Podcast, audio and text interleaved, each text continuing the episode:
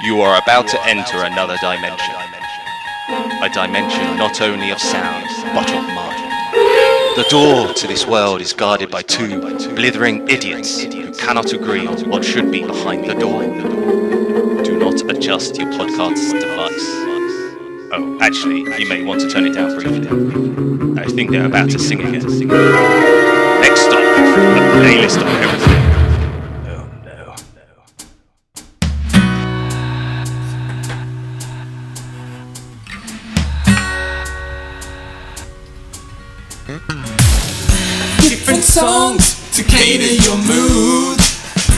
A certain film for how you're feeling. What TV shows to suit your attitude. Situation change. What you find appealing. So we got together. and made a podcast. Make a list of different things. And it's called A Playlist for Everything. A playlist for everything. A playlist for everything. A playlist for everything.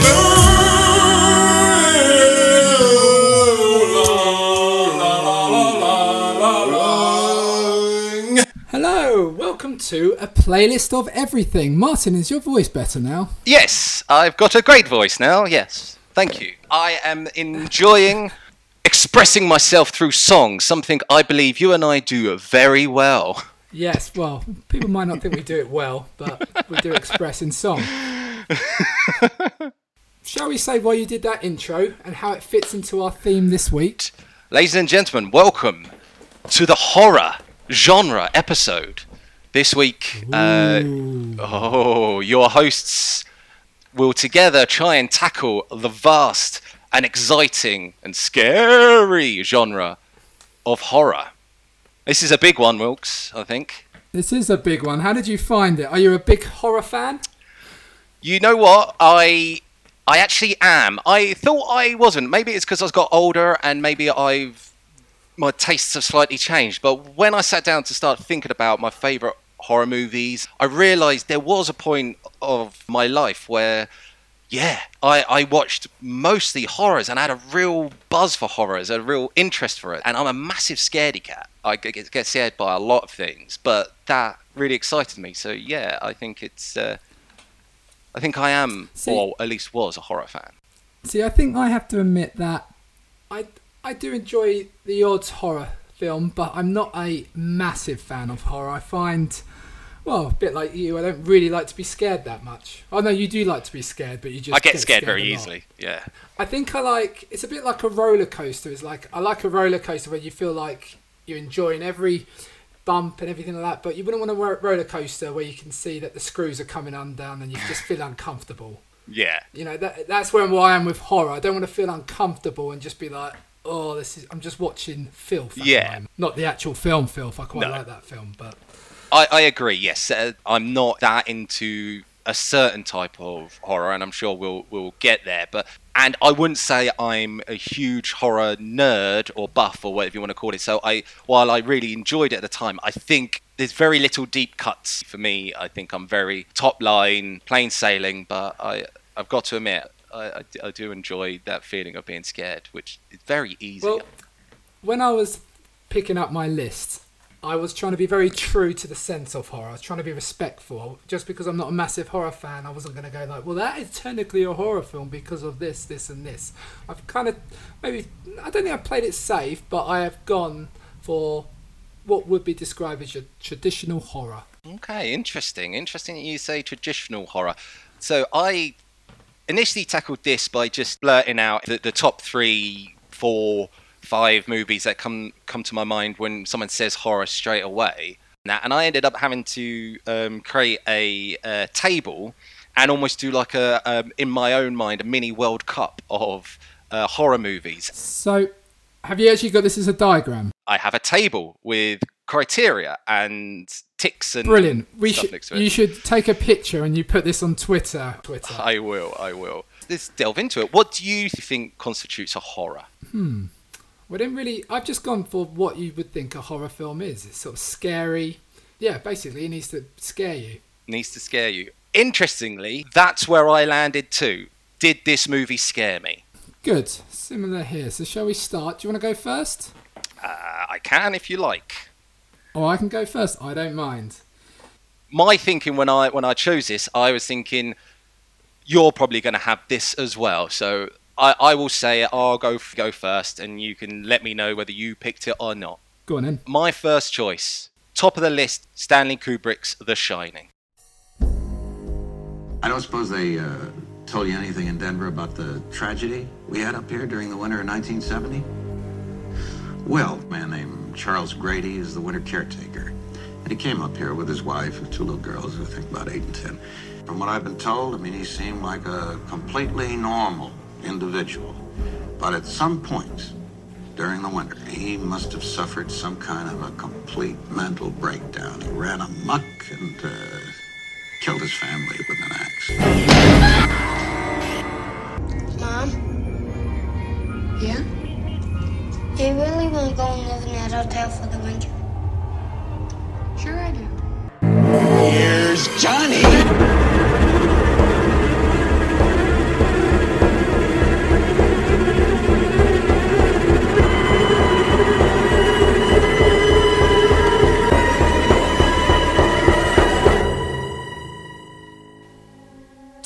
No, I decided to avoid it. Ah! I just thought, I thought, nah, because it is the answer. I think it's been spoken about a lot. And we're going to hear someone talking about it again. Go on, mine. Why have you put The Shining in there? Um, well, it's the The Shining is the uh, 1980 psychological horror thriller uh, directed by Stanley Kubrick, based on the novel by Stephen King. It's so well known. It's been spoken about at length. There are some amazing documentaries on the making of it. For me, and for the reason I picked it, it it scared the heckins out of me um, when I first me saw it Me too, me too. and I didn't even see it all the way through. I, I, saw clips of it and bits of it when I was too young to really comprehend. So even before I even knew what the film really was or had seen the film, it had scared me. Scared me to the point that it worried me to ever even sit down and watch the movie when I was a bit older and could sit down and watch the movie. The reason it's top of the list, the reason why I think it's top of a lot of people's list, is it's a masterclass in tension building. That's the main thing. It's the masterclass in suggesting something and not really showing too much. There, there, there's not many shots that would particularly make you jump. One or two stand out, but it's not about jumps. It's not particularly about gore, though, again, a couple of shots here and there that stick with you that perhaps are a bit gory, but not to today's standards. But it really, really focuses on tension building. You watch that movie, it just builds and builds and builds, and you kind of need the release. And some of the violent bits or some of those shots are the release you need because there isn't anything else that releases you from that movie. So, I don't think I can add Very much more choice. to that. That anyone who's listening to this won't have already heard. Probably said better. You- so, What was it? Yeah, I'm glad you've chosen that because I would have felt a bit dirty if we did our lists and we didn't have The Shining in it. uh, that's why I thought we'll both. Will you'll go no, I- yes? I, avoided it bad. But yeah, The Shining. Um, I remember being so scared of it. I think I watched it when I was about twelve, and there's a little clip of them watching The Shining in the film Twister, and I completely went as white as a sheet because I, for some reason, as a twelve-year-old, thought that my TV was being possessed by the film The Shining and the little girls, and yeah, it had that effect on me for ages. Do you think um because it's so um popular and it's been parodied so much that it's almost lost its scare because of that? Yes, yes, I agree. Yes, I do think it does. But I also think it's lost a bit of its scare. And this might be an indictment of modern horror movies, and I don't mean to put down modern horror movies. There are some great ones, but the nature of horror movies in the last decade, I think, makes it hard for some people to watch The Shining now, which you know, 80s. It, does seem old and dated, and invest enough into it to be pulled pulled into that um, tension building. When you're used to either gore, violence, or jump scares, as I previously said, Shining almost has none of these, or very few of these. that it's easy to sit go and go, well, this is boring. I don't know what. Unless you sit forward and get invested in the movie and allow it to build up that tension in you, it can turn out to be just a bit of a boring character piece between effectively three, four people. So I can see how in this day and age it could be maligned or, or people could just not think it's as good as it once was. I just feel it needs a slight investment. It needs a, you to watch it and experience it rather than expect a boom or something, you know? Yep, and I agree. Hmm. Okay, shall we move on then? Good yes, start. please. What's your number one? Okay, my first. Well, not my number one, but it's in my top three. All I of these wanna be, lists are know- in no particular order. Yeah. We just want to make sure everyone understands that. So I've gone for 2014's Badabook. Sorry, I didn't mean to laugh. Uh, the Babadook. Oh yeah, the Bababook. The Bubbly Book! Well, okay, well The- that's taking all tension from it. That yeah, has- I sorry. the Bababook. The The- Badabook. the Bada. The, I've got to read it now. the Bada. The Badabook. Badadook. Where'd you get this? On the shelf. If it's in a word or it's in a look, you can't get rid of the Babadook. A rumbling sound, then three sharp knocks. Ba-ba-ba, duk, duk, duk. That's when you'll know he's around. You'll see him if you look.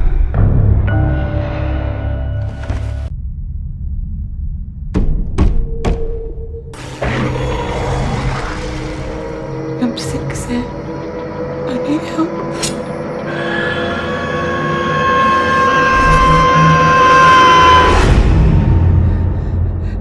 It isn't real. It isn't real. It isn't real.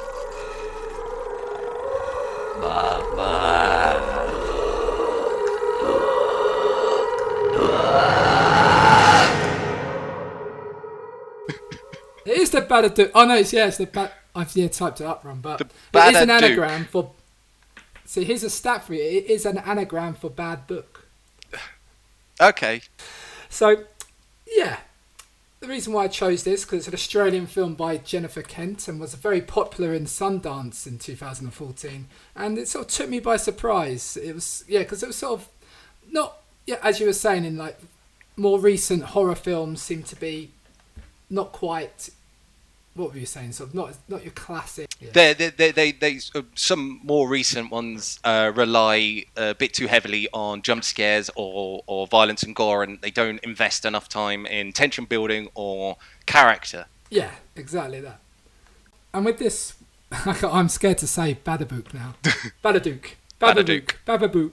Bab- Bab- Babadook. On the surface, it feels like, you know, your conventional horror film. It's even got a, child in it, you know, scary monster. The child's scared of the monster. The mother doesn't believe him. And it's following that. But then it's it does a lot more because the mother um, starts to believe and becomes just as scared as the child, which is something that's very scary, isn't it? Yeah, yeah. You know, the idea, you know, oh, the child could be scared of a monster, but if you see a mother as scared, it's terrifying. Absolutely, absolutely. But it's also it's another thing where it's really it's full of sort of isolation. It's just the mum and the son in that house, and it's really a war a woman's trauma of grief. Yeah, yeah. It's it's it's an allegory um, of depression, isn't it? Um, and going Yes. through um, things in life, and really, the Babadook is uh, the a manifestation of one's um, depressive or depression um, spirals. So you know, if, if you do, if you are someone who suffers from depression, the the idea of the Babadook is almost a bit like that dark spiral coming to your life every now and then and bring you down. Um, I I absolutely agree with you. Unfortunately, I wish I uh, could argue with it, but it is probably one of the best um, horror movies of the last ten years, at least, maybe maybe longer. Um, and as you were saying, it, it, it invests in character really well. Um, so you, you care about them, um, and that kind kind of makes it more scary. And it's got a wonderful monster design. Yeah, and it, yeah, and it does have um, the jumps in it like Mm-hmm. most films, and just a little bit more. I just wish I could say it. the Babadook. I also want to. what's your next choice? Oh, I also want to say on that, just to end it, um, on my uh, table of horror movies uh, that I was trying to pick for Yeah. mine, I also did a little uh, Wilkes subsection of what I thought you were going to say, and number two on that Was that list there? was the Babadook. Ah, okay. Absolutely, yeah, Okay, So- good. Well, you got that one right. I got that one right. Yeah. One out of two. Okay, One out well, of two. Go on, what's your next one? Okay, my next one. My next one, I picked The Thing. What thing? Hey, John Carpenter's The Thing. Mayday. Mayday. Anyone hear me? Over. This is U.S. Station 31. You read me? Found something in the ice. We need some help down here. Can anybody hear me? We found something. We found something.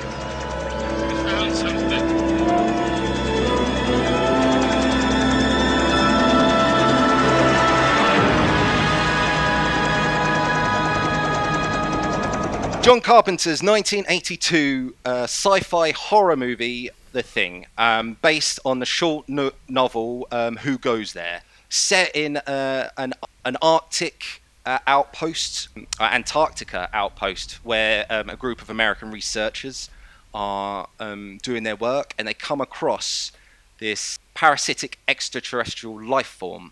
This scared the bejesus out of me as well. Um, similarly to The Shining, I think this is another masterclass in tension and paranoia. This separates itself a lot from many of its of its uh, horror movie peers because it builds tension. No one trusts anything. It's done on, on quite a low budget, and again, there are great documentaries um, you can seek out about the making of this film um, and great theories and stuff. And as I said about the Babadook's character design, the monster character design in The Thing is another thing that sets it out. It's so icky, drippy, and it could be whatever. It, it just it just stays with you. So for me, The Thing again builds tension as a scary monster, and it stayed with me for years after I watched it. It is worth watching, and it's not. It's definitely worth inclusion here. Well, I have to confess, I haven't seen it. Ah, Dun dun dun. wow, that I've again seen clips of it, but yeah, never seen it. it it's worth it's definitely worth uh, seeking out wilkes i've i've also read the book so, some of the there, there are some great jump scares in there some of the greatest jump scares in in in movie history you haven't seen it but to other people who have i'd say the um scene where they're uh, testing everyone's blood is a particular one of the greatest jump scares of all time I'll check it out. Can't really add much to it because I haven't seen it. okay what's your next film Okay, well I have seen this one. Um, I've gone for Jaws. There is a creature alive today who has survived millions of years of evolution without change, without passion, and without logic. It lives to kill. A mindless eating machine. It will attack and devour anything.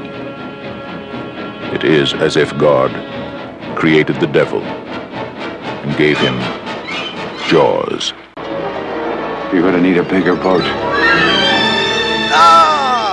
Did you put that down? that is also on my list that was number one on my list Yeah, of course. That's because it's the answer. There's not really much you can say about Jaws that hasn't been said, as we said with other ones, but you know the impact that this film had culturally. Like people are still terrified to go into the sea because of sharks, absolutely and that is, and that is because of Jaws. And I- guess the question mark here is: Is it a horror film? Is it a horror movie? And I think it is. It's yeah, it is. It's you know, it's the first blockbuster, and it might be a bit popcorn, as you would describe it. It's a hmm. popcorn film, but it's terrifying. it's got the classic. It's you know, the shark's a monster. It's building up this tension. You could argue it's half a horror movie in the first half, and then it becomes a buddy adventure movie at the end. Yes, yeah, it does. It does go that way. There's you forget how long they spend on that boat just Yeah. chatting. And you forget how jaunty the music is when they're on their boat. You get all the early stages of the dum dum dum, dum. Then they're out on the boat in the second half. and It's all do do do do do do do do do do do um, da, da, do, do, do, woo woo. it's great. But I think that's sort of part of what you were saying about The Shining. It's about sort of building it up again, starting the tension. You know what's out there. You're like, oh, things are chilled out a bit, but you know that it's going to come back and get them. Yes. And this is the best thing about this is the fact that you don't really see the shark, and a part of that is due to the technical problems they had with the shark. Absolutely. Yep. Bruce the shark um, was not Bruce a good Shark, on-screen actor. Named named after Spielberg's lawyers yes. or lawyer. Lawyer. But um, I didn't realize this, but they had three sharks, and each shark cost about two hundred and fifty thousand dollars. They did the tests, and they didn't realize, and they didn't test it in water. So like the first shark just sank to the bottom. But you wonder if say the say that did work, what film would we have? Ah, I mean, um, that is almost a direct quote from Spielberg himself. He he has maintained that the best thing to, that has happened to Jaws was the fact that the Jaws didn't work most of the time, so he had to be, become Yeah. more and more creative with how to show the shark, and thus making it far scarier than it ever would have been had it worked perfectly. And he maintains that uh, taught him filmmaking in general that if it wasn't for Jaws having a notoriously uh, bad filming it's disaster. disaster, pushing it up to being so mo- much more expensive than it was ever meant to be. That Spielberg himself thought while he was making it, he's never going to get a chance to make a movie again because he would never make the money back that they spent on this movie. And lo and behold, it set uh, Spielberg up as the person, the director we know today. But First blockbuster released, wasn't it? The first film to be released um, nationally in Yep. America. and it, it defined the whole summer idea. So before uh, Jaws was released, when it was in the summer, the summer movie uh, scene was uh, known as a bit of a dead wasteland for movies. So that's where they'd throw movies because. At, at that time, most people in the summers would go on holiday, would do what do other things other than go to the cinema. Big summer blockbuster releases that we know now just didn't weren't a thing if you wanted movies to do well, you'd, you'd release them in the um, autumn for the Christmas periods, or you release them. Um, fall. No one would release big movies in the summer until Jaws was released in the summer. Just exploded, and it completely changed the um, landscape of movie making to what we know now. I didn't realise that um, Spielberg wasn't originally going to direct it. Uh, you know that? No, I didn't.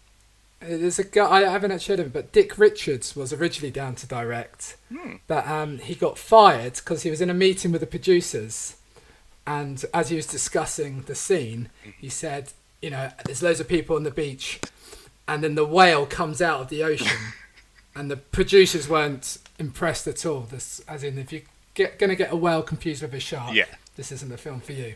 Ah, that's that's, that's a Good. I've been doing some research. Good, good researching. It is, and this might be a future podcast idea for us, but it is widely considered one of the few movies that are actually better than the book it's based on. Oh yes, I've read the book. I have not read the book myself, but by all accounts, is not very good. No, it's not. It doesn't have the music. I was going to say this. This was going to be on my list, but I pegged you to pick it. It is up there with one of the right answers as well, so I can't really disagree with you on this one either. Good. Well, give me one I can disagree with. What's your next one? Okay, I'm gonna say this was this was the last movie to truly scare me and make me go and want to sleep in my parents' bed when I was young enough, and this is Poltergeist.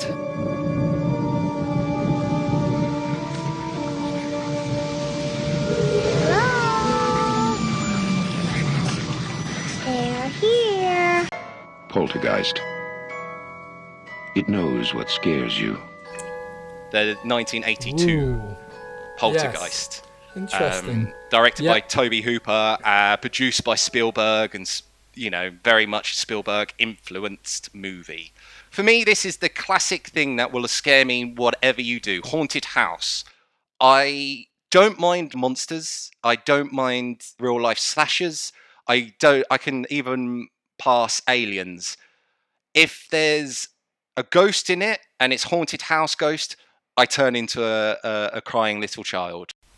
So this is the last movie that I remember having to sleep in my parents' bed because I was scared to go to sleep that How night. old were you then? Um, 18 or 19? no, um, I, I, I was about 10. I mean, 10's quite old to want you know sleep next to your dad because you're scared to go to sleep, but it was around that sort of time. The movie may seem dated now. Uh, I think that's probably its biggest flaw at this point. It is a little bit dated. Some of the graphics let it down a bit, but it, it, it's got some great scares. So the bit that scared me the whole time is the clown on the chair to under the bed Yeah. to pulling him under the bed. That will always um, terrify me or whatever happens. Yeah, I can't really argue with you, unfortunately, because I'm terrified of Poltergeist as well, and it'll feature again later on. Probably not in the same way. So I'm glad you've chosen that because I didn't go for it because the thing I did choose later on in TV shows scared me more than Poltergeist. Ah, interesting. And I'll explain why later. But yeah, Just just a little uh, bit of, of trivia here. Two movies was born from a single script that was split apart, which were E.T. and Poltergeist. So originally they were going to be the same, an, an alien invader in one house. Spielberg saw it and decided to split them up and make one family friendly and one ghosts and um, monsters. Oh, so, yes, yeah. so this this uh, Poltergeist was spawned from the same script that also spawned E.T. A little bit of trivia. but no, I won't. I, I, that's good trivia. I won't tr- shame you about your thing about ET.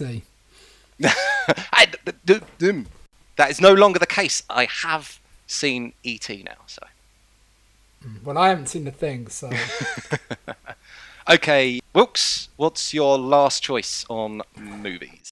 okay. I've gone for a film that when I first thought of it, I thought no, it's not up there, and I thought actually no, it is. I'm going to stick up for it. I've gone for Sixth Sense. You know the accident up there? Yeah. Someone got hurt. They did? A lady. She broke her neck. Oh my god, but you can see her? Yes. Where is she? Standing next to my window.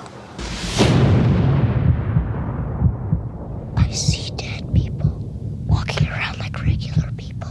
M Night Shyamalan M Night Shyamalan. from 1999, and I think the reason why I thought no, it's not quite up there is because I think people are so obsessed with the twist at the end, and have nothing else to add, and just get completely just boggled down with that. Mhm. that they forget that the actual film is brilliant.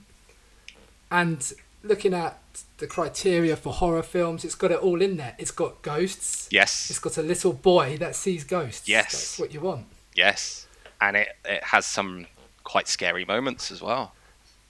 Yeah, there's like moments where it stays with me when that ghost is running out and with her slit wrists. That is Mm. disgusting. I didn't see it first time round, and I've never seen it without knowing a twist. So I personally Oh. have always had it m- much lower in my lists of things. I haven't revered it as much as some people who saw it and had didn't get the twist or saw it first time round. So I've never not had it spoil, and thus I've never really held it in high regard. Ah, that's a shame.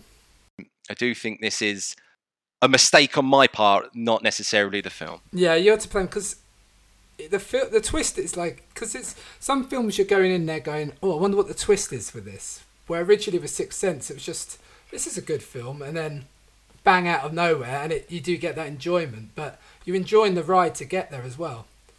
Mm. But and it also might be a film that struggles with being quoted so much.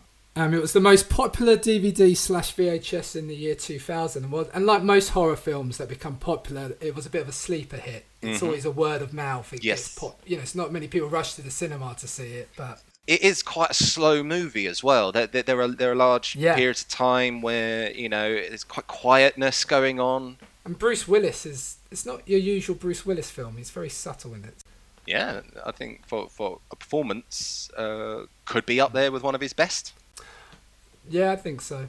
Although he, I don't think he really wanted to do it because um, what Bruce Willis was- doing a movie he doesn't really want to do? That doesn't Well- sound like him. well, he was in a contract with Disney, and he had to do two films with them.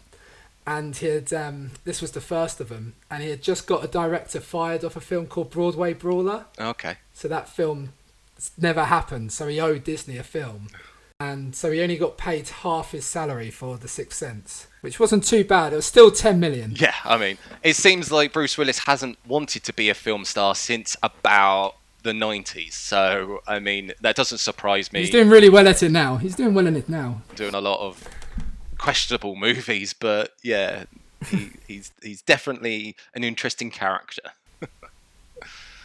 So that's my final one. That's good. Wow. Um, that's all of movies, is it? That is all of movies. My last one I had down as, as a speculative guess that I thought you might have gone for was 28 Days Later. Oh, I did think about that, yeah. Um, shall I say a few that I thought about putting in the list? Um, I will say that this being a, a horror genre, huge, and there's so many different routes we go down, we quite likely will visit this again at some point in a future episode. Well, just on my think, it's like so. I was either going to go with Jaws or I was going to go with Psycho, just because I uh, thought Yep. both sort of inspired other horror films. Yes. And my other one was I was going to go for We Need to Talk About Kevin. Oh, Now, I might have had to query you on that one. I don't know where I stand on horror that has no extra. I don't know. Psycho doesn't either, so maybe Still I've already horror. ruined my argument. Yeah. I, I okay, okay. I, I Neither was- does Jaws. yeah, but the, but but that kind of shark doesn't exist, you know, with with the with its creative thinking. Another movie I considered in this recent uh, Get Out, although the science in that is Yeah. is That's psychological. yeah. Um, so it was it's, it's the distinction between a horror and a psychological horror generally is one has supernatural the other one doesn't often. And then you've got slasher which is uh, 50-50 or whether it's an actual person or you know Michael Myers or Jason Voorhees a monster. Sounds like a stupid rule. other things I thought of was um, the Blair Witch Project because it, it it it spawned a new style of horror movies. I thought that, but I wasn't sure how much I liked it, and I didn't want to revisit it because I think I've swung back and forth so often whether I actually think it's a really good movie or I think it's it is what it is. if you I think it's mean. rubbish. So, do you? I think the film itself is awful. It was all the hype around it. It was the marketing of that film that was brilliant. In fact, I would say um, I remember there's a documentary about the film to try and sell the film. Yeah. yes. And that was better than the actual film because it made it real. Yeah. Um, and then my other, there's a, another whole bunch of movies I was going to add to this as well and think about it, but it had a, s- it had a strong secondary genre that I thought, you know what, I'm going to save for another time, and that is basically the horror comedy. So on on my list initially at one point I had Shaun of the Dead, American Werewolf Oh, in no. London, uh, which does count, uh, Cabin in the Woods, and Beetlejuice were all ones that were floating around and being considered. Yeah, di- different genre for me that. Okay, should we go to TV shows? Let's do it. TV shows. TV show.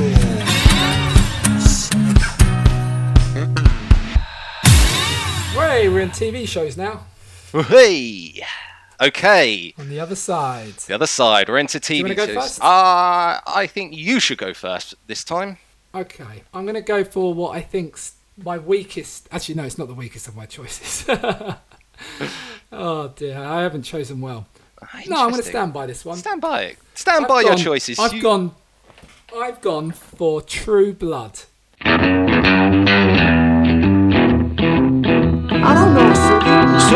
Sookie. Sookie. Sookie. Sookie. When you came in, the air went out. I know what you're thinking. You're like, that's not horror, and it wasn't in all of its seven seasons. It went on for a long time, and it did lose its way. But the um the first season was a pure serial killer. Who's done it? But with vampires on top. It was gory. It had jumps, and it followed the traditional vampire storyline. on my list of what I thought Wilkes would go for for TV, this also was number one on the list. Was it? It was. Oh, it was also in my list, and then Oh. I bumped it for uh, a few other things when they came to my mind. But I, unfortunately, agree. Oh. Early seasons, particularly up to about season three, I think it was at its strongest. It is horror. It's Yeah. vampires. There's lots of bloody murders. See, I didn't know you watched it. Yeah, we, we watched it together. Oh yeah, we did. Oh yeah, we did when we lived together. Yeah. One thing it did better than a lot at the time, it had one of the best theme songs and intro credits. I was going to mention that as yeah iconic title sequence. That's what I meant. Title sequence. Brilliant. Yep. Um, it was probably the first sort of TV show I saw in HD. Oh, okay. Weirdly, it came out around 2008. Yeah. So I think that's when I first got an HD TV, and I remember going, "This looks brilliant." And yeah, I, I is it the strongest horror thing? I think it went a bit soapy towards the end. It did. It just sort of mixed genre. It became quite sci-fi, and it just ran out of ideas. I think you had Anna Paquin who played Sookie, and it was good because she sort of transitioned from being the damsel in distress to being the hero. Absolutely. She was almost like um, Sigourney. Sigourney. I can't say that. Sigourney Weaver. Sigourney Weaver in Alien. She was that sort of brutal at the end. Yes. Lots of sex, lots of progressive uh, characters. Um, they were quite bold. Lots of sex. Lots of sex. they, they, they was, they were quite bold in the early uh, stages of, of it. Yes. Yeah. Oh, okay. I thought you were going to kick off. on- No, no, not yet. Um, Okay. What's your next one? well, my first one, isn't it? What's your first one? the Haunting of Hill House.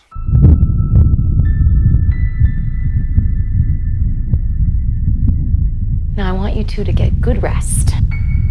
What if I have a bad dream? Well, I'm sure we can handle any dream you have.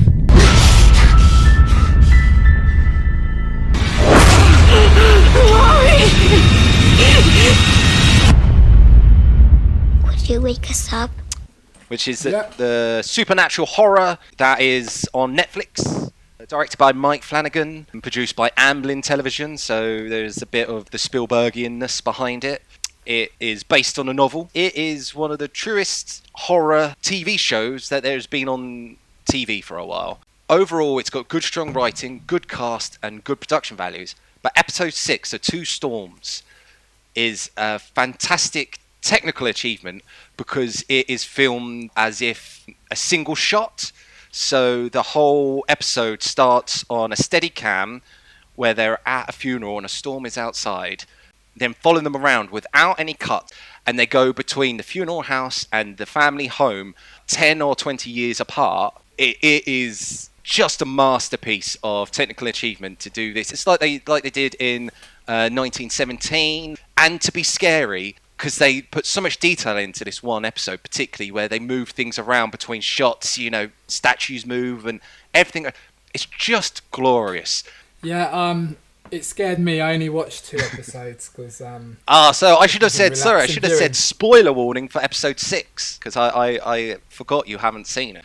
yeah, I probably won't watch it because that's my problem with horror. It's like there's no part of me that goes, "Oh, shall I put that on?" and be un- uncomfortable for an hour. Ah, but you would love episode six. You would love the two storms. You would love just the technical achievement of the um, continuous shot. No, that's a good answer because I think it's probably the most scariest thing out at the moment. I believe it's getting a second series. Yes, coming uh, coming soon. The Haunting of Bly Manor. and that's on um, Netflix. Netflix, it? and it's due October the 9th of this year, 2020. So right in time for Halloween. Yes. Well, yeah, it's good. I, I wish we could disagree about things, but Yeah. not at the moment. Okay, you ready for my next one? Please. I have gone for Black Mirror.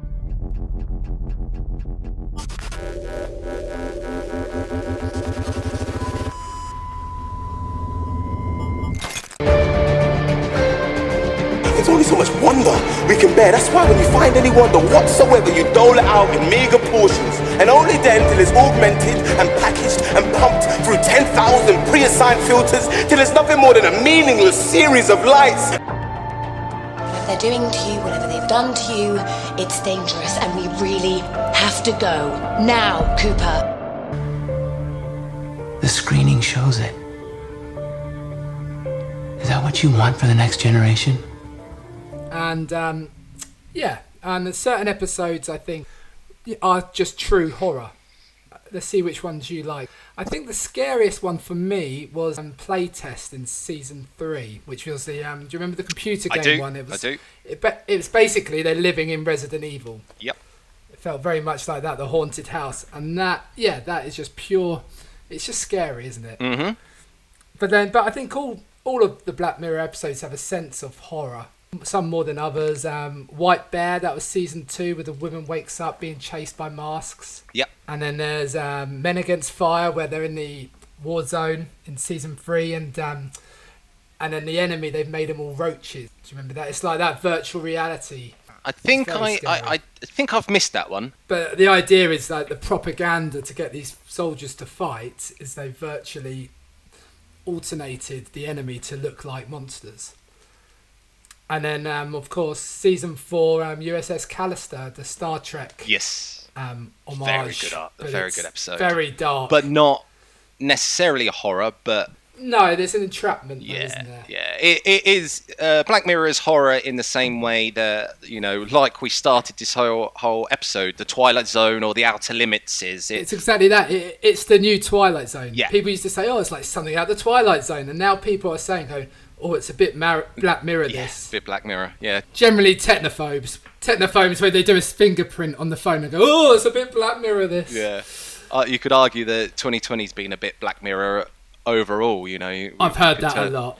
Yeah, I've heard that a lot, A lot yeah. of people have said that a lot. You know, Charlie Brooker is is brilliant in in what he does. And Yeah, he is so even like um before Black Mirror when he did things like Dead Set. Yeah, it was called Dead Set, wasn't it? The zombie Big Brother Yeah. mashup Yeah. for Channel Four. That was good. But yeah, Black Mirror. Are they? I don't even know. They stopped doing Black Mirrors? I think there's no news on their new series yet, is there? no, but I think it's still there are new stuff to come. It might just be in a bit slight hiatus to give Charlie Brooker and the other writers time to do a few other things, and I think they are mm-hmm. definitely going to revisit it. I mean, Black Mirror Bandersnatch was one of the biggest events for Netflix in its history, Yeah. whether you liked it or not. Some people mm, either or. That kind of uh, name recognition and that kind of interactive and viewership will mean that they'll definitely want it to return. And that's also on Netflix. Also on Netflix. Yes. Originally on Channel Four. Yes. Okay, so what's your next one? Next choice is the British TV series Inside Number Nine.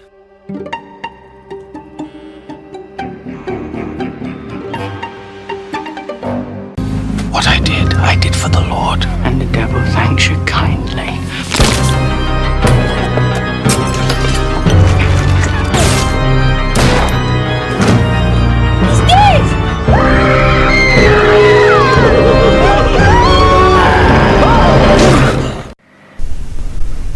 We will get something to air for you. They're saying. my thoughts. Hello? Is someone there? Hmm. Okay. Okay. Inside Number Nine is a black comedy anthology series written by Reece Shearsmith and Steve Pemberton of the League of Gentlemen fame and other things. They're, they're a great writing pair. All of their stuff they write together have this sense of macabre and i think that's where inside number nine can stand on a horror. It's not it's not all horror a bit like black mirror. Each is a standalone anthology almost like a, a one act play. You you set the scene and they do a twist and because of their uh, sensibilities most of those twists are quite dark and sometimes creepy sometimes weird sometimes surreal. It has some excellent episodes which are pure classic horror and one i want to focus on and pick out right now is deadline which was the halloween special 2018 this halloween special Is that the one shot one? no, that's the live broadcast one. That's the one that was done ah. live. I, I remember watching it. I just love all the little details they did. So they even started using that night's BBC Two's voiceover artist. Oh, yes, introduces this, it yeah. as a, a, a continuity artist would, and say coming up now. Then when it starts to break down, the idea is that they're having technical issues on this live event. They cut back to the continuity artist, who then goes, "Oh, sorry, we're having trouble here." Keep cutting back and forward as they do, they build up the tension, they build up the scares, they build up the freakiness. They interrupt it like it gets cut off with old footage from some uh, BBC archives, but done in a way that is really surreal and freaky. And you see Reece Shearsmith and Steve Pemberton as themselves behind the scenes.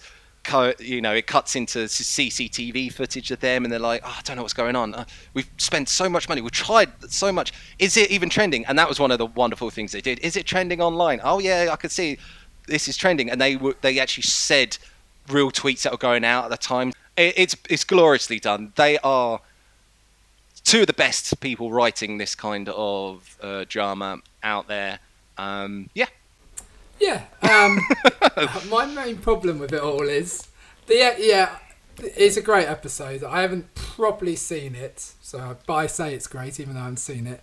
But technically, I've heard a lot of things about it. and It sounds great, but is it truly horror or is this black comedy?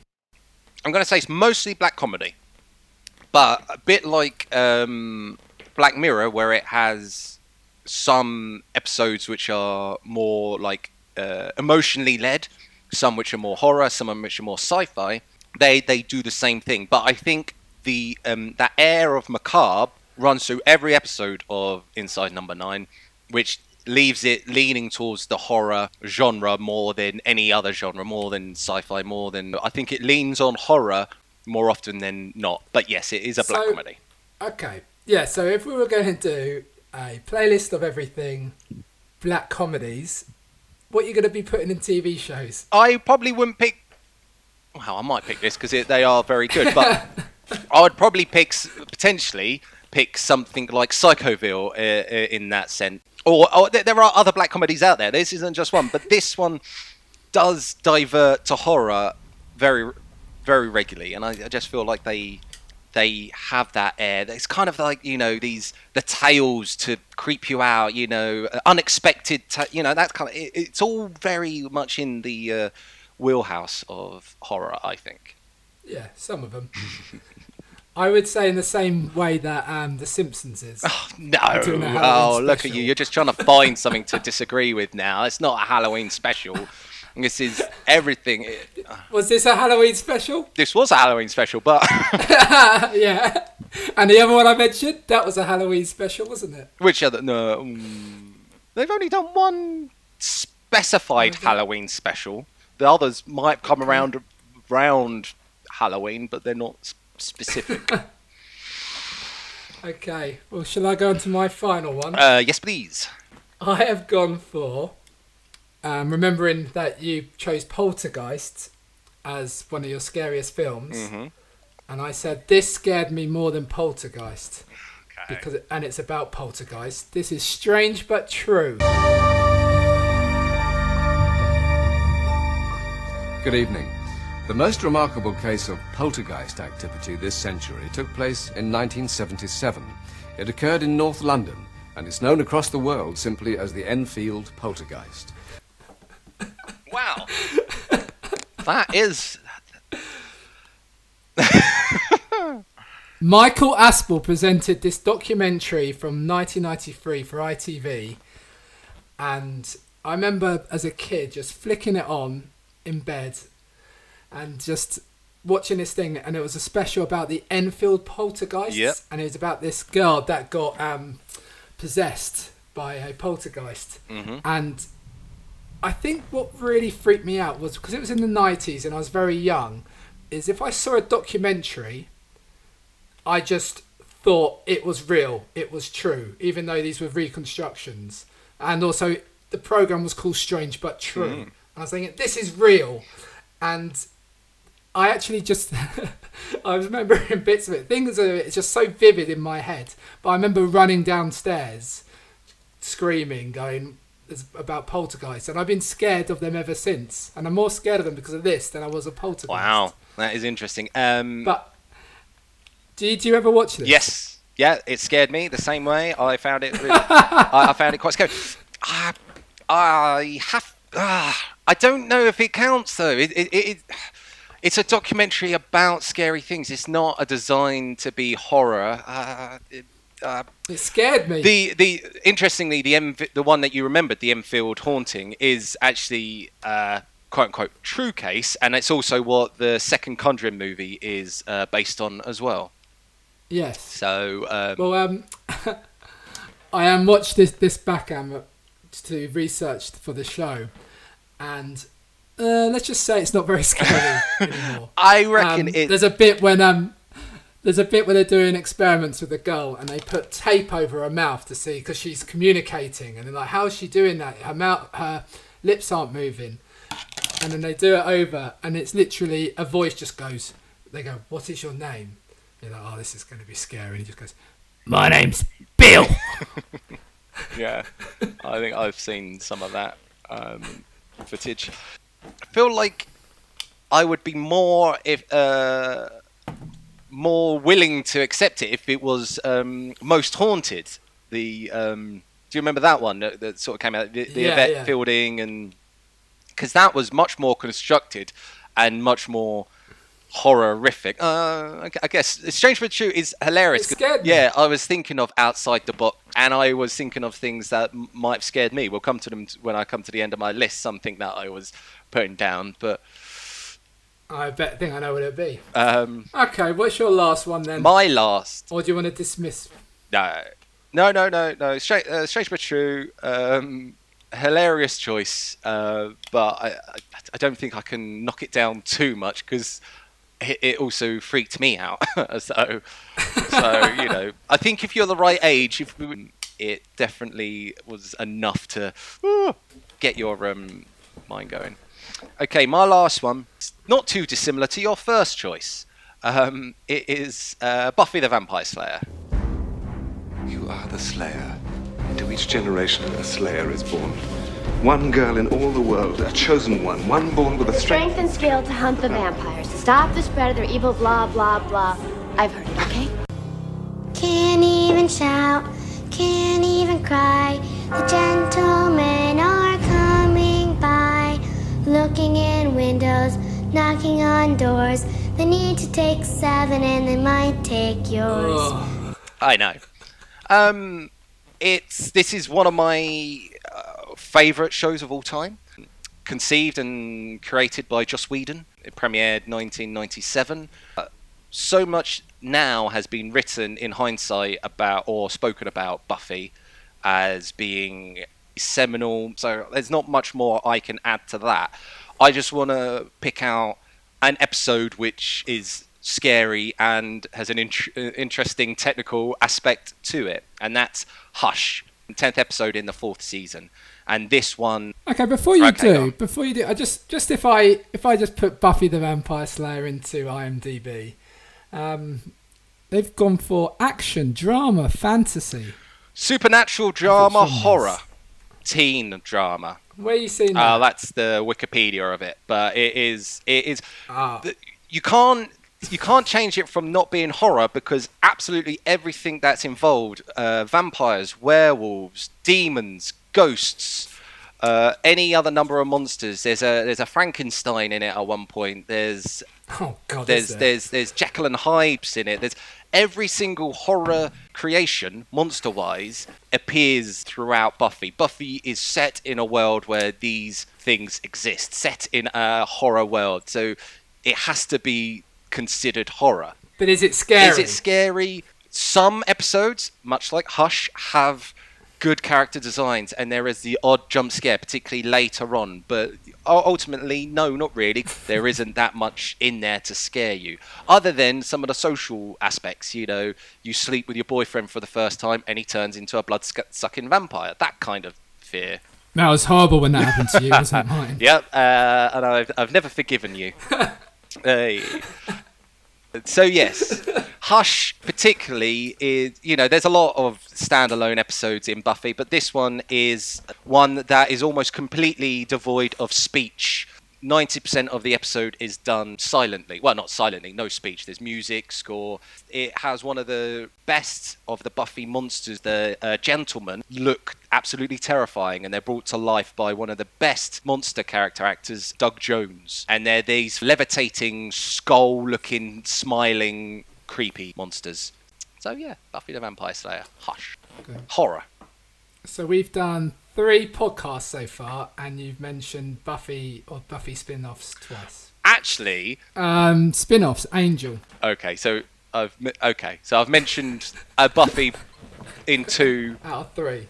That's fine. Well, we're doing horror. we're doing horror, so it is very horror. Yeah, but I think you're going to find a way of squeezing Buffy into every podcast to be like, what's your favourite news stories? And you'd be like, oh, that one where Buffy episode where she's a news reporter. Well, hey, it's a good show. Okay. What, this or Buffy? This isn't yet, but Buffy definitely. Okay, so we're done with TV shows. yes, we are. Any any others that you didn't say? Oh, yes. Well, I was thinking of that sort of what was scary as a kid Mm-hmm. and Round the Twist. Hey, I I had round Thought the you'd twist. have that. That was got to be one. I actually watched about four episodes around the twist because I wanted to figure out if they. Yeah, because you can find them all on uh, YouTube, so they, they just play back. So I I watched back to back, and I was like, "Wow, this hasn't aged well." And the ones that I No. remember are scary. Scarecrow's the one I remember. Scarecrow. I also remember that where he got the little mouth. I didn't like. I didn't Oh, like that yes, at all. yeah. I watched both of those episodes and thought, well, they're not, they're not that scary anymore. But I mean, I guess we were watching them when we were like, I don't know, Yeah. eight or nine or younger, so they were scary. So yeah, that was on my list. My on my list for what I thought you would say, I had Dead Set down, which you mentioned, but you Oh, didn't actually say. No. I flirted with Stranger Things. Oh, I thought about Stranger Things, but just swayed away from it. Yeah. You think about Walking Dead? Yeah, I mean, I thought I also thought more zombie things in the movie ones, but I don't know, zombies just I don't really do it for me. Like 28 Days Later, I think it's because of isolation of London and that feeling. Walking Dead, just I mean, we watched the first season together. I don't remember ever wanting to go back after we finished the first season. I tried to ca- I tried to for another half a series and then gave up again. Just didn't Hmm. do it for me. Interesting. Anything else or? Last one I really thought about at one point was Being Human. Oh yes, I did think that, but it just wasn't scary enough for me. Yeah, and if I'm honest, I think it only has one good series. They recast. That's Yeah. it, and that, um, so I was like, nah, it's probably not good enough to be mentioned. Yeah. Cool. We'll see you on the flip side for some music. Music.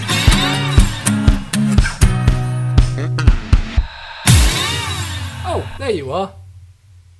Yes, so now we're looking at the scary music. Now, what were you looking for on this one, Martin? Did you have any credentials for this? Or were you just going for what scares you? No, no, didn't go for what scares me. This is a tricky one, and this is where we normally start falling out when it comes to music. So I wanted to pick something that had a theme of horror that wasn't too Halloweeny. Good. Were inspired by horror tropes, themes, content. Yeah. And I, although you're you're probably going to disagree when you hear them, I actually try to avoid songs that were used in horror movies themselves, Good. unless unless they were songs way prior, like you know. That's fine. Oh, good, Yeah. because I was worried that you were going to go the Psycho theme, the Jaws theme. Yeah, yeah. no. No, no, no, no, no. I, I wasn't going to go themes at all at this point. That, that that's another that's another podcast. This was this was we specified this was songs. They had to be like songs. I I, I thought. So. Yeah, yeah. Creepy songs. Okay, so what have you got first? You haven't gone for creepy songs. All right, so my first choice for horror theme song is this.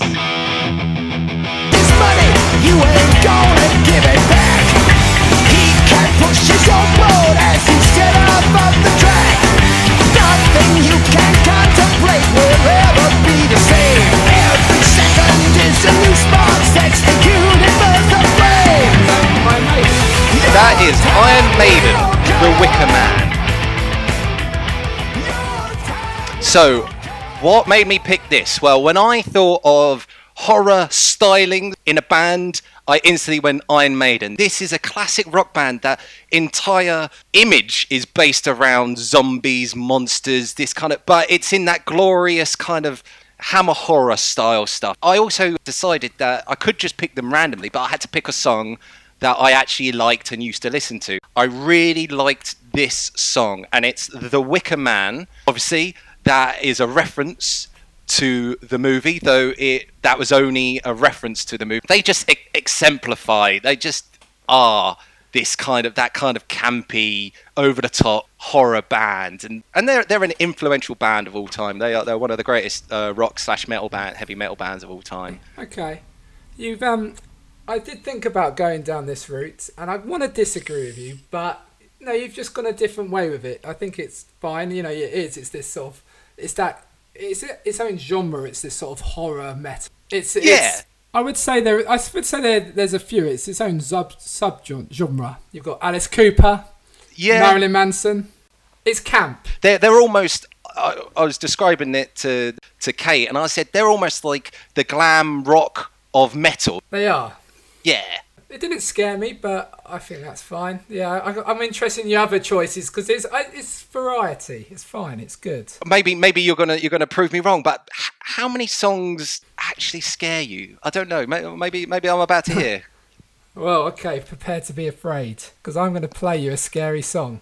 I went dark for this, not for this song, but just in my research. But I didn't go that dark. I instead stumbled across this.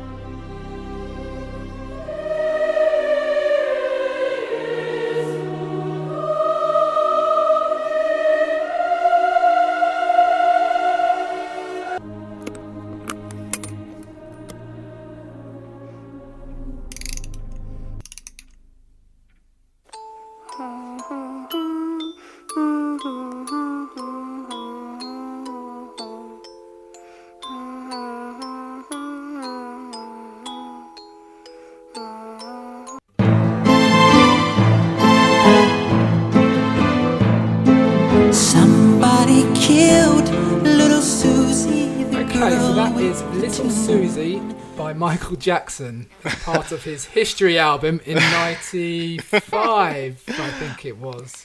Surely Is that the, scary?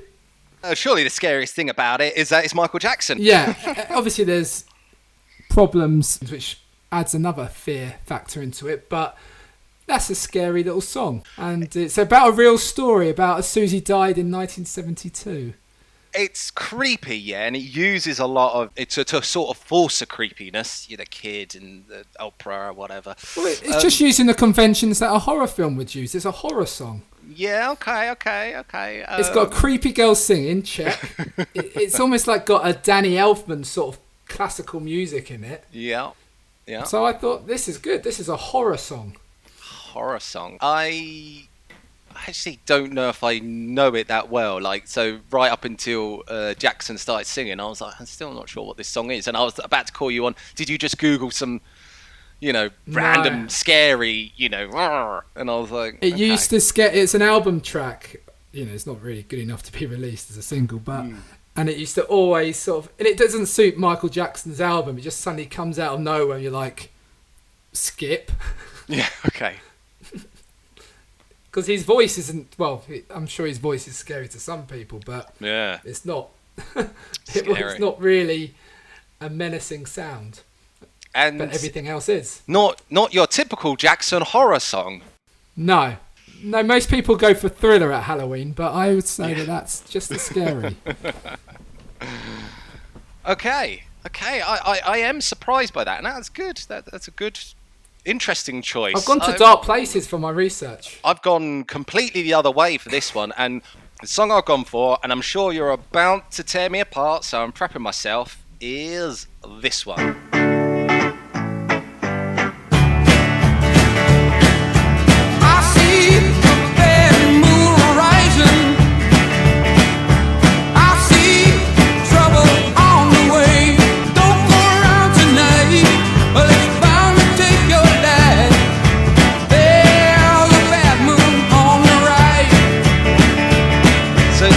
Is So- Bad Moon Rising by Creedence Clearwater Revival. This was written way before it was used in American Werewolf in London, and it's a song about a apocalyptic hurricane on the way to destroy a town, and you don't go out tonight There's a bad moon on the rise. People are scared. All the imagery, all the lyrical work is sort of this horror, but it's a jaunty song as well. So how did you land there?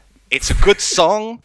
I like it. It's worth it's worth a note because Creedence Clearwater Revival are a great underrated band.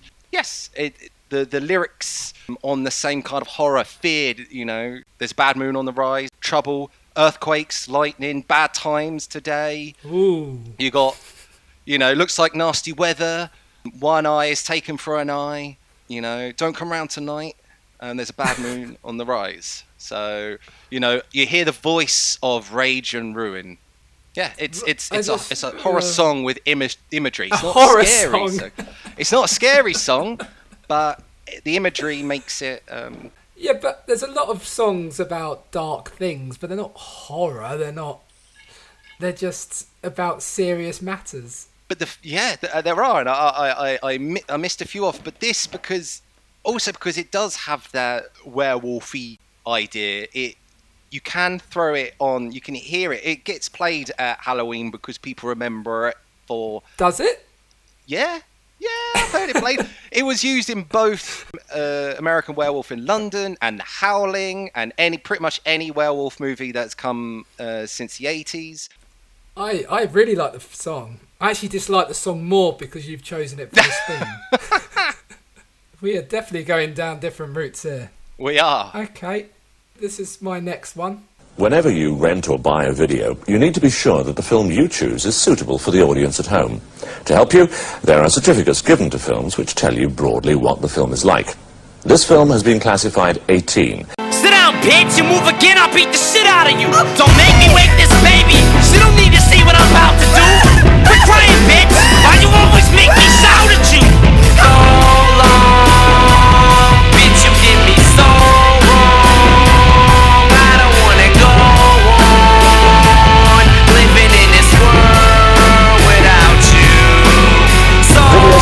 there to give you the chance to make an informed choice. They allow you to have peace of mind and be entertained. Thanks for listening. Enjoy the film. Yeah, so that's Kim by Eminem, and that is a revolting, disgusting horror song. It's the torture porn of songs. It's not oh, that horror. It's just a, it's it's horrific, but it's not horror. Mm.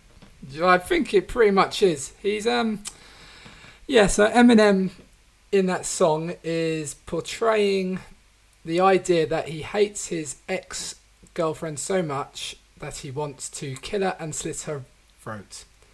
He's playing the part, but he actually did want to kill her. And yeah, it's. I still don't really understand how he didn't get in more trouble for Yeah. releasing a song like that. But um, weirdly, so that was on the Marshall Mathers LP album in 2000. Um, they got divorced in 2001, But I wonder why. they got married again in 2006. wow, I didn't know they got. But then they got the, well, they got divorced the same year as well. fair enough. But that's Um, a scary song. I don't think that's you know you, you- that's that's like about a murder. That's a real thing. It's not horror as such. That's that's more like a thriller, I- if I would- anything. Well, well, yeah, I would say murder's pretty horrible. Yeah, but there's a, you know it's like you, you, put in you know Murder on the Orient Express. You're not thinking it's a horror movie. You're thinking that's a detective murder mystery thing. You know. Well, You no put- one's trying to work out who's killed Kim. It's obviously Eminem.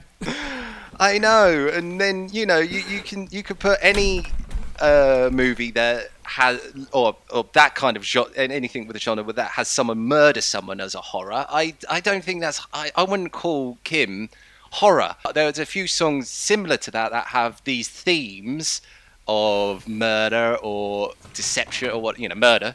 Um, we're going to beat around the bush. Themes of murder.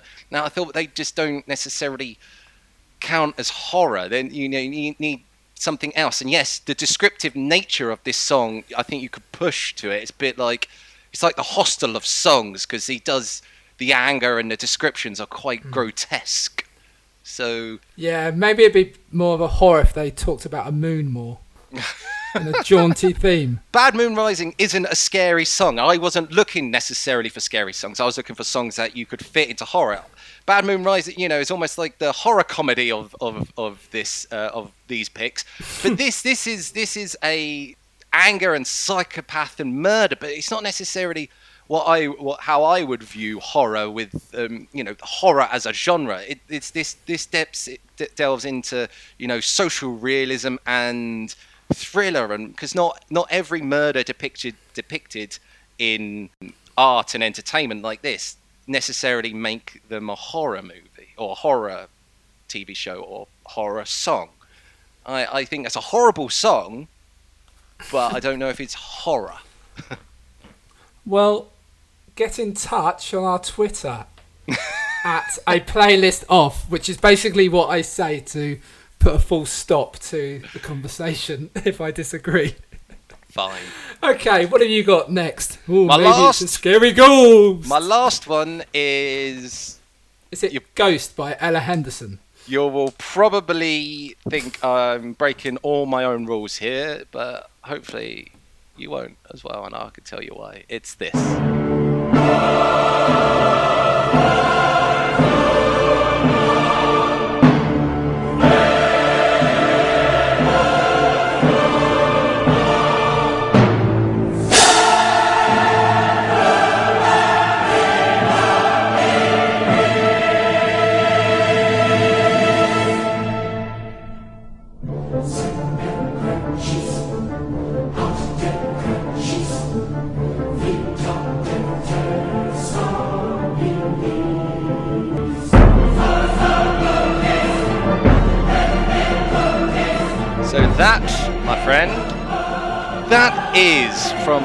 Composer Carl Orff, Carmina Burana, and that is the O Fortuna movement.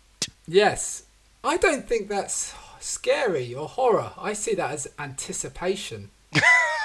You're just saying that. It's No, I don't. bit- I don't see it as like oh scary. I just see it as in like. I I think it reminds me too much like a comedian's about to come on stage at the Apollo or something. Uh, the song is actually about the malevolent fate that wields um, on you, and that you've got you've got no chance. You can't go against fate. Fate will. Fate is the ult- ultimate monster. This I'm paraphrasing the lyrics here. Health and virtue, and all you have is to live and die. It's very creepy, very hateful. It's powerful. Um, I thought you were going to dismiss it because you thought it was used for The Omen, and it's that's not true. It uh, hasn't. It didn't appear in The Omen. A lot of people think it did and think of it as the Damien tune from The Omen, but it's it's not. But a lot of people put it towards that kind of the devil or other demons and stuff coming to you. So I think that, and I think I find it it's very. It starts loud, it gets, it, it, it goes quiet, it builds and builds and builds and builds, and I, I think it's, I think it, it has a almost horror narrative. Big scare, goes quiet, goes quiet, goes quiet, big scare. Goes quiet, goes quiet. Like Kim. like Kim. Now I would say, um, well, it's definitely better than your first choice. But I, I would almost go say, okay, I like that choice. So you, you're saying you don't like Yeah, I think The Wicker Man or Uh, no, Bad Moon uh, Rising? Wickham. Well, I, th- I think you started okay, then you got bad, and then I thought you're gonna get go Oh, really yeah, bad. But go you went. on. You, that's probably my favourite that one. Now that one. Go So done then, quite Mr. well. Quancherry. What, what- what's your last? Well, I don't think you. I think you're gonna like my last one because so far on the show we started off just agreeing, agreeing, and then we got to songs and it went. Uh, As it always does. And now I think we're gonna end quite happily. Okay, you ready?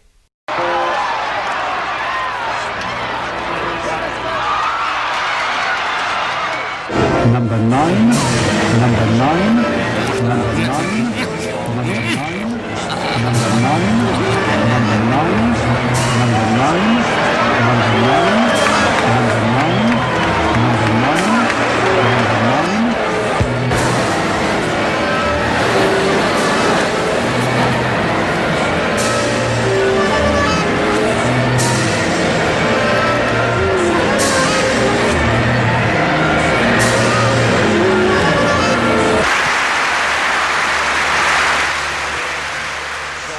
Okay, so that is Revolution 9 by the Beatles on their White Album. So, this has got a lot of story, this song, hasn't it? Yep. Yes, so, Yeah, on the White Album in 1986, it's the Beatles' longest ever song at around just under nine minutes. And it's weird, I, I think John Lennon, he was the only one that wanted this song on the album. And he was getting very arty, and it was sort of a sound collage. And he was hanging out with Yoko a lot, so that's why it's on there. And it's it's quite an eerie thing to listen to. It's full of screaming and someone saying the number nine a lot. Yes. But this is the exciting bit. The reason why I've put it on is because of the big conspiracy theory that this started of Paul McCartney's death in Uh, 1965. I have heard the conspiracy theory, but I didn't know the relationship to Revolution 9, so tell me. So they're saying, I think there was a DJ in Australia who started this hoax where apparently if you listen to it on reverse on a record player, the number nine intro sounds like Turn Me On Dead Man. and it's so, yeah, nothing. But then this started this big hoax where people started to say that on Strawberry Fields, there's like, if you do it in reverse, there's a, a lyric that says, I buried Paul. And Mm-hmm. it just led to this massive giant hoax where Paul McCartney has had to deny it. Well, he would do, wouldn't he? If not the real Paul McCartney. Yeah. So that's why I've included this. Yeah, okay. I was going to call you right out and say this is an avant garde, lots of sounds. It's very bizarre from Beatles, yes. Yeah. It, it, it's knowingly bizarre. It's knowingly through one of their strangest periods of time. But I wouldn't necessarily say beyond a, a collage of creepy sounds. It was much of a song to, to count this as a, as a horror song. But I think you pulled it back with the old. Uh, Paul conspiracy because the Paul conspiracy is hilarious uh, in its absurdity. The nature of the Abbey Road album cover is meant to signify his death as well, apparently. And there's Yeah. on the Help album cover where they do the semaphore, which doesn't mean anything. Someone thinks it means uh, new Paul singer person or something like that, and it like it's all nonsense. It's Oh, all loads of hilarious. stuff. But I think um, John Lennon added to the creepiness of this song by saying it's about four angels chatting to the devil and basically trying to make a lazy metaphor that the Beatles are selling out or something like that. Yeah, I will. I will give it to you for the whole stuff about playing it backwards. Playing things backwards is such a trope of. They think um, people put, you know, demon summonings, worshipping the devil, stuff like that. So that that all that context, but I think without context, it is it's not necessarily a scary No. song. It feels like someone having a mental breakdown on Yeah. record. Good. Well, do we have an end of the show jingle to do our summary? I can't remember if we do. Well, if we do, play it now.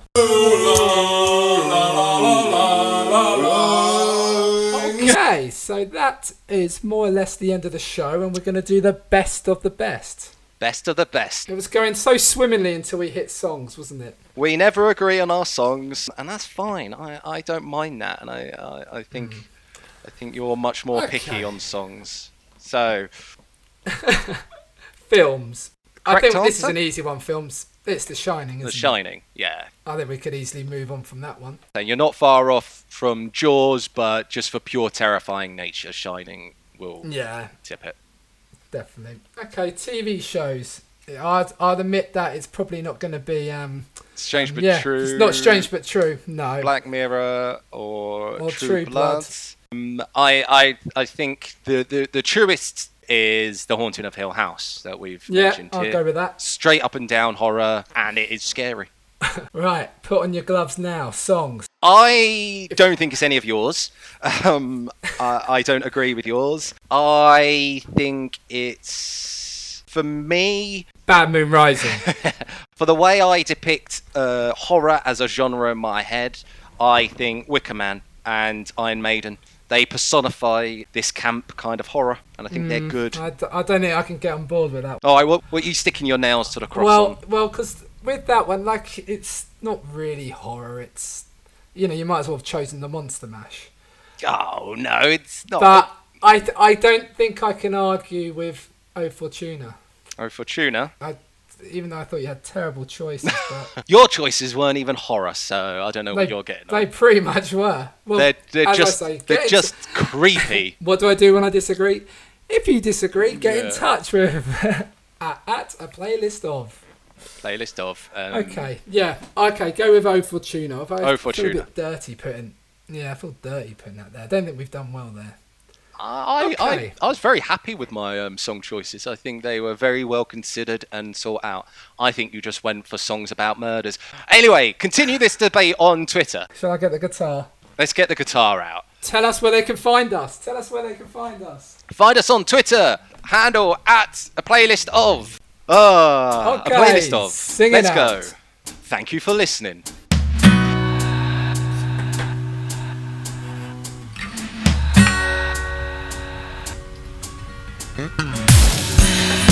Songs to cater your mood.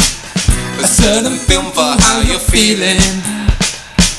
What TV shows to suit your attitude. Situation change. What you find appealing. So we got together and made a podcast. Make a list of different things.